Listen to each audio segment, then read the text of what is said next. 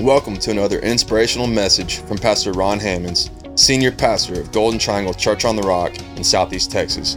We're so glad you're joining us. For more information about Golden Triangle Church on the Rock Ministries, visit our website, cotr.com. Enjoy the word.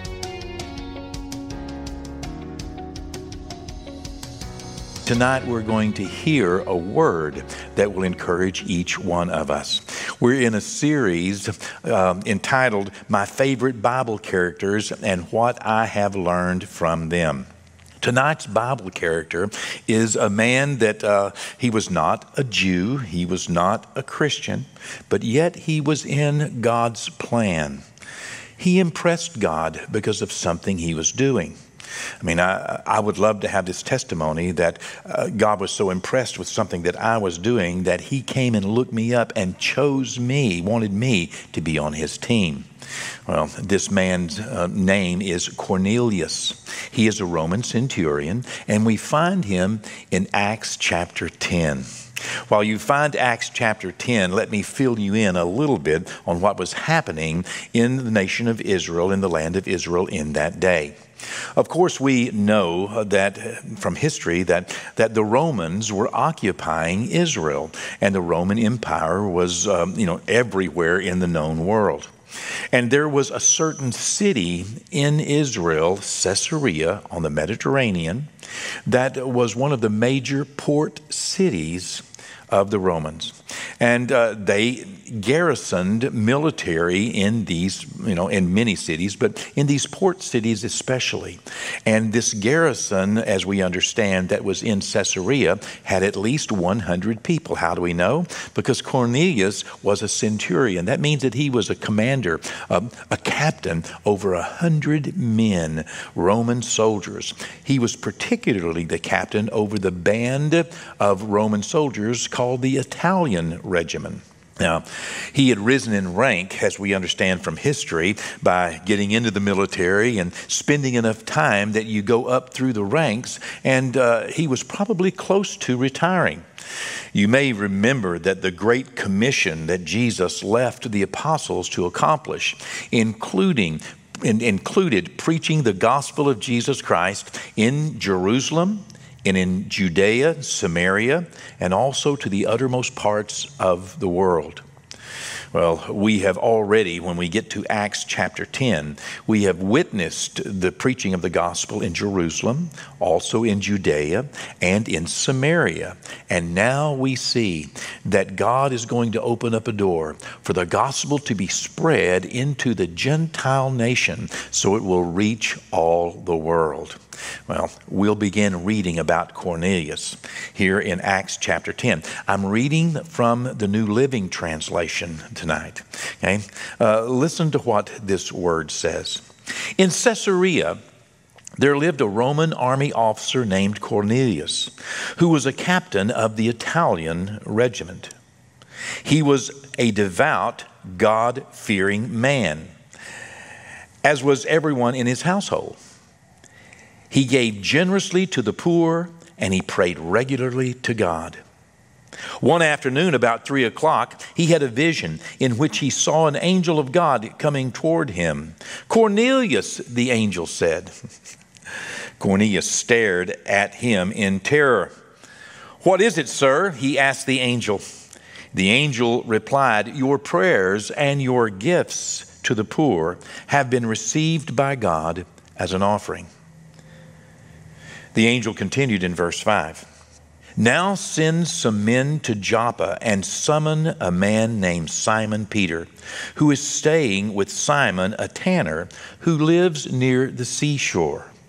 As soon as the angel was gone, Cornelius called two of his household servants and a devout soldier, one of his personal attendants. Verse 8 He told them what had happened, and he sent them off to Joppa. Now, if you continue reading this account, and let me encourage you to read it, it's a marvelous account. You will find that the next day, uh, you know, these uh, this servants and this soldier that had been sent, they began to get close to Joppa. Joppa was about 30 miles down the seacoast. And as they are nearing, it's probably about lunchtime, uh, the apostle Peter had gone up on the roof of the house in which he was staying, and he was awaiting lunch. He was hungry but he got a little sleepy, and uh, it looks like he was starting to take a nap whenever he had a heavenly vision. In the vision, God lowered from heaven a sheet, as it were, by four corners, and in the middle of the sheet there were all kinds of beasts, clean and unclean. And a voice from heaven, God's voice, said to Peter, "Arise, kill and eat." And Peter said, "No, Lord, I'm not. You know, uh, you know." If this is a test, I'm not going to fail the test because I have been taught not to eat unclean things. You know, Lord, I don't eat anything unclean. Well, the sheet lifted up, and then it was let down again. And again, the voice said, Peter, arise, kill, and eat. And Peter saw that there were unclean animals there, and Peter said, No, Lord, you know I don't eat anything unclean. And this was done a third time. And the third time, the voice said to Peter, What I have cleansed, let no man call common or unclean. God is just about to introduce a truth to Peter that Peter was as yet unaware of. You see, Peter had been taught from a child to obey the law that he understood and the customs that the Jews had. And one of their customs was that they did not touch anything unclean, they did not eat anything unclean. Uh, they, they were very ritualistic in these laws. And as well, they did not associate or go into the homes or sit down and eat with or congregate with Gentiles, because Gentiles were also considered to be unclean. Well, Peter was being very faithful to what he knew. But what he knew was not all there was to know. You see, God knew more. And what Peter did not understand is that God had always intended to bring the gospel of Jesus Christ to the Gentiles. And it was now time for God to correct this doctrinal error in Peter's life. Well, not wishing to argue with God, uh, Peter just basically said, Yes, sir. And then the Spirit of God told Peter that there are some men that are coming. And when they get here to the house, they're Gentiles. But I want you to go with them and don't worry about anything. So Peter, he gets up and he goes downstairs, hearing the knock at the door. And sure enough, the men that Cornelius had sent to Joppa were there. And they said, We're looking for Simon Peter. And uh, Peter said, It's me. And they said, Well, our master sent for you. So Peter and six others who accompanied him, who were Jews, they left and went on this journey back to Caesarea. Well, what we find uh, in Acts, the 10th chapter, in verse 24, says that they arrived in Caesarea the following day. It had now been four days, by the way, since Cornelius had seen the vision. It took about a day and a half for them to walk down, about a day and a half for them to get back. And so uh, here it's about, you know, about noon, you know, uh, uh or, or, so on the, on the um, fourth day. The Bible says, they arrived in Caesarea the following day. Cornelius was waiting for them and had called together his relatives and his close friend. now, you have got to respect a man that is so committed, that is, that is so sincere, and that he puts together a plan based upon what he believes. You see, Cornelius believed God that his servants were going to find a man just where God said he was, and the name Simon Peter, and would bring him back. You know, there are some things that Cornelius could do, and there were some things he would have to leave up to God. God had to, you know, um, um, tell Simon Peter, come back with him. But Cornelius did what he could do. He gathered together his family, his relatives, and all of his close friends. Why? Because Cornelius is expecting something great. He's expecting to hear something great from this God that he has been praying to, even though he was not a Jew and not a Christian, from this God that, that you know, he, he, he was going to hear from this God that he knew to be the God of the Jews. He evidently, living here in, uh, in Israel so many years now, perhaps 20 years, and perhaps now ready to retire and, and receive his Roman citizenship for his service and move back to Italy, uh, you know, um, he's a prime, you know, uh, um, carrier of the gospel of Jesus Christ. And now he's observed how good Jehovah has been to his children. He's been praying. He's been, you know, uh, giving to the poor. He's a good man. He knows about God, but he's just about to be introduced personally to the Son of God.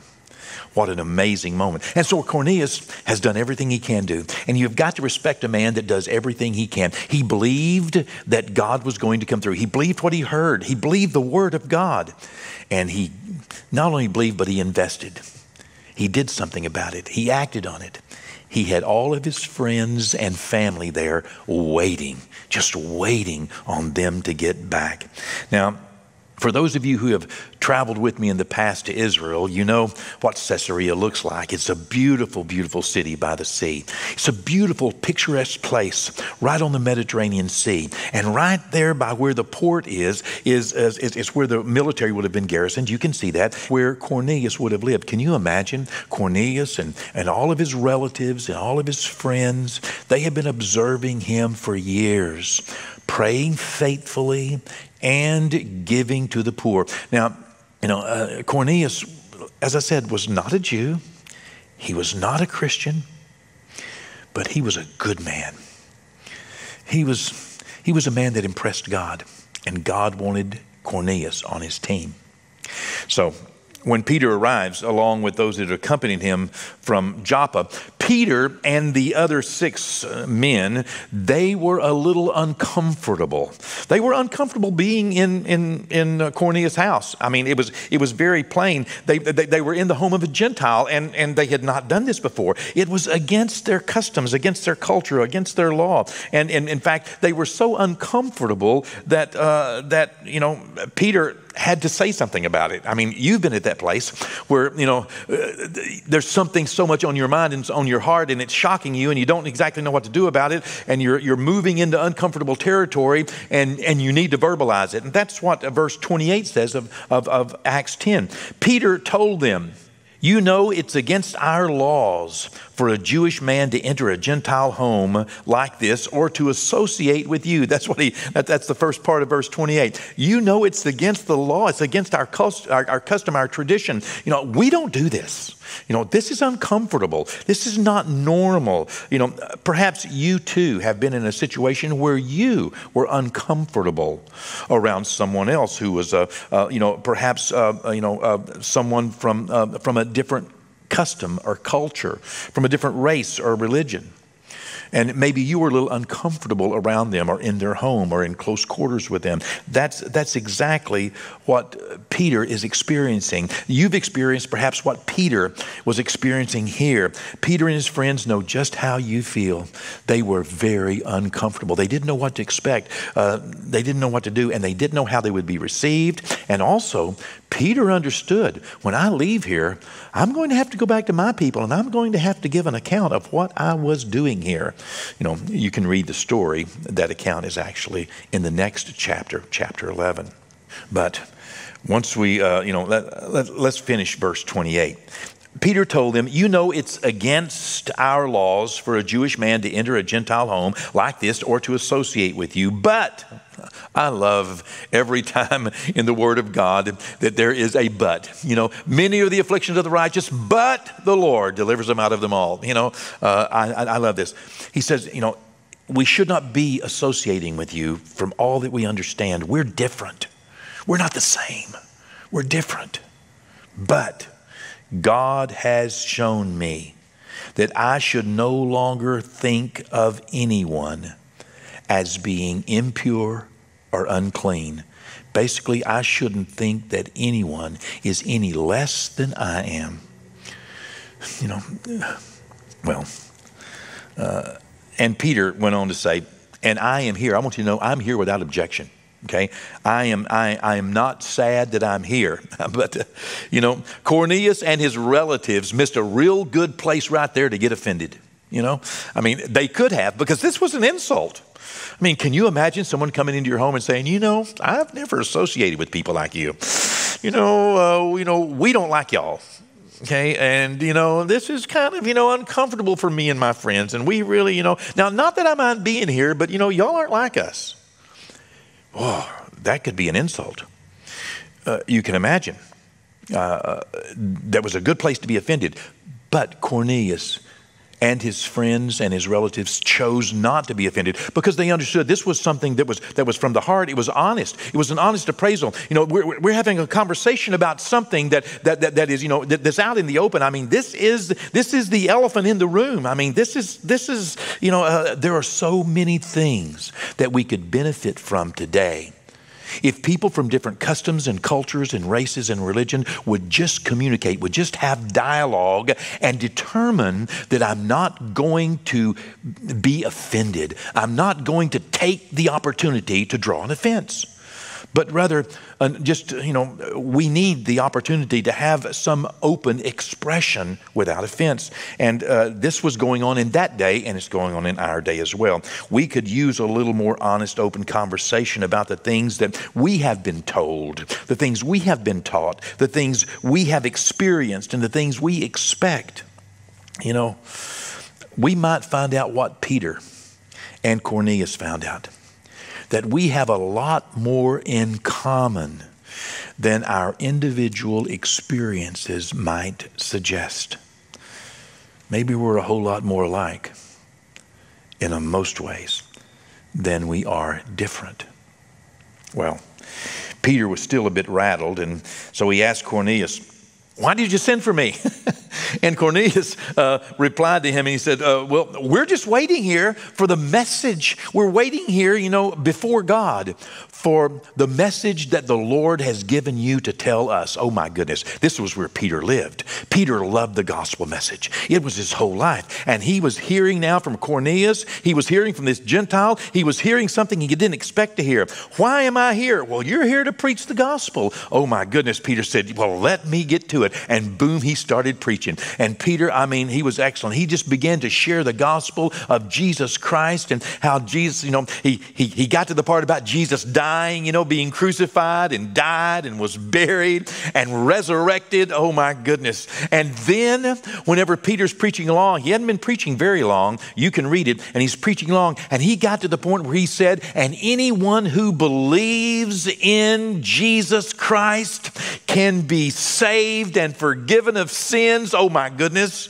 Wow. Cornelius and his relatives and all of his friends who were there, uh, that's all it took. You know, wait, whoa, whoa, whoa, whoa. You know, they, you know, uh, Peter was preaching, but the Bible says that while Peter yet spoke these words, what happened? the Holy Spirit fell on all those that were in Cornelius' house, and they, uh, I mean, they were saved. You know, they, they, uh, they were filled with the Holy Spirit. You know, oh my goodness. Wow. What an amazing, amazing experience. Peter was shocked, absolutely shocked, uh, because he saw the Holy Spirit come up on these Gentiles, just like it came upon him and those 120 in the upper room just a few years earlier. In Acts, the 10th chapter, verse 45 says this The Jewish believers who came with Peter were amazed that the gift of the Holy Spirit had been poured out on the Gentiles too, for they heard them speak in tongues and praising God. Then Peter said, Can anyone object to their being baptized? Now that they have received the Holy Spirit just like we did. Verse 48 So he gave orders for them to be baptized in the name of Jesus Christ. And afterwards, Cornelius asked Peter to stay with them for several days. You know, I cannot tell you how many times this account of Cornelius has inspired me. I cannot tell you how many times I have read this over and over and preached from it and drawn personal inspiration. You know, uh, today, uh, let me give you uh, three things, just three things that, that continue to speak to me from the life of Cornelius. And that's what the Bible should be. It's not just a history book. It's not, uh, you know, the, the, the, Bible is not just a refrigerator to preserve what God did. You know, uh, it's, it's the Word of God, it's a roadmap for our lives. This Word should come into our heart, and we should be, you know, a, an incubator for the Word of God is a seed so that it births things and truths and principles in our life. And, and so uh, the first thing that I learned about Cornelius is that you cannot outgive God. You just can't. This is what first impressed God was that Cornelius was a man of prayer, but also a man who helped the poor. He gave to the poor, and not just. I mean, uh, listen. Uh, this was, you know, big, because Cornelius was not a Jew. And he was not under the law to help the poor. Cornelius was a Roman, a Roman uh, a centurion, an important man in the city, but yet he found time every day to help people. He cared about people. Whatever is done in secret for Jesus, the Bible says God will reward you openly. The Bible also says that whatever good thing any man does, the same shall he receive from the Lord, no matter who he is. The Bible also says that if you give to the poor, you're lending to the Lord, and the Lord will repay. Let me tell you, you cannot outgive God. Giving to the poor, and not, you know, Cornelius, these people wouldn't even associate with him. The Jews believed that they were better than the Gentiles. But here Cornelius is in a foreign country, helping foreign people, helping poor people of the foreign country that his army is occupying. What a good man. No wonder God, you know, wanted to reward him and give him salvation. Um, a second thing, you know, number one, you, know, you cannot outgive God. Help the poor, care about others even others who are not like you, and even those who don't like you. Care about others. Number two, be quick to obey God. This is one of the things I see in Cornelius' life. He was quick to obey God. You know, he didn't just sit on it and wait. Listen, when God speaks, it's time to move. When God tells you to do something, it's time to get it done.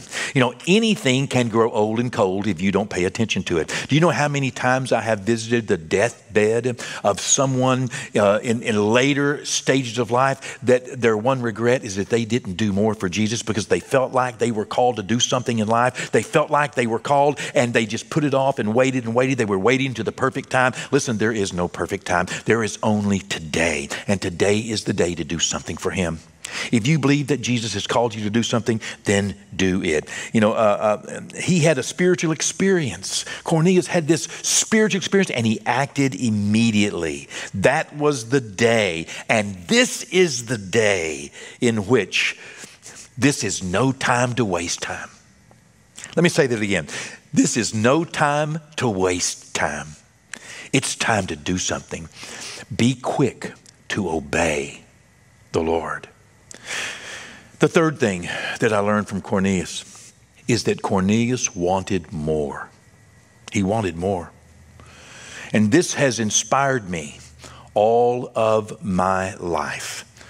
Reading Cornelius' account, well, for these last 40 years at any rate, Reading this account of Cornelius, I realized that I could not be satisfied with just having been saved, water baptized, filled with the Holy Spirit, speaking in tongues and prophesying. That seems like a whole bunch, and it is. It is for me, but I could not be satisfied. That could not be enough. I had to have more. That's what Cornelius showed me. Cornelius was all in. Cornelius and his relatives and his, and his friends, they wanted more. You know, want more. Want more of Jesus want more than just salvation and water baptism and, and, you know, and, and, and giving to the poor and praying and want more than just being filled with the Holy Spirit and prophesying, want more than just speaking in tongues and having a closer relationship with God. Yes, I do all those things. But Cornelius wanted more. How do we know? Well, that's what the last verse said. That even after receiving salvation and water baptism in the name of Jesus, even after receiving the Holy Spirit and speaking in tongues and prophesying, even after being a good man that had a constant, uh, a daily approach to God in prayer and also gave to the poor, even after all of those things, even after an angelic visitation, even after seeing his whole family saved and his friends saved and filled with the Holy Spirit, even after all of that, Cornelius, one request Peter, would you stay here with me for a few days? And would you teach me more about Jesus? Listen, there is no substitute for learning more about Jesus. There is no substitute for putting yourself in the place where you can hear the word of God, when you, where you can hear the gospel, where you can continue to grow as a Christian. More than just salvation, water baptism, filling with the Holy Spirit, serving the Lord, more than just about me. We need to make it about Him want more, be all in. Be all in. Remember, you can't outgive God. Remember as well that we need to be quick to obey. This is no time to waste time. And also remember that we need to be all in. We need to want more and get more of Jesus. We need more. He needs more of us we need more of Him. So let me encourage you. Okay?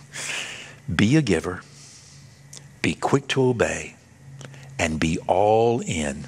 Put yourself in a place where you can hear more about Jesus. Thanks again for joining us for another encouraging word from Pastor Ron Hammonds. Visit cotr.com and subscribe to our social media platforms to stay up to date. As well, receive more encouraging messages from our pastor and details of the work we're doing both in our community and communities like ours around the world. Today and every day, God bless.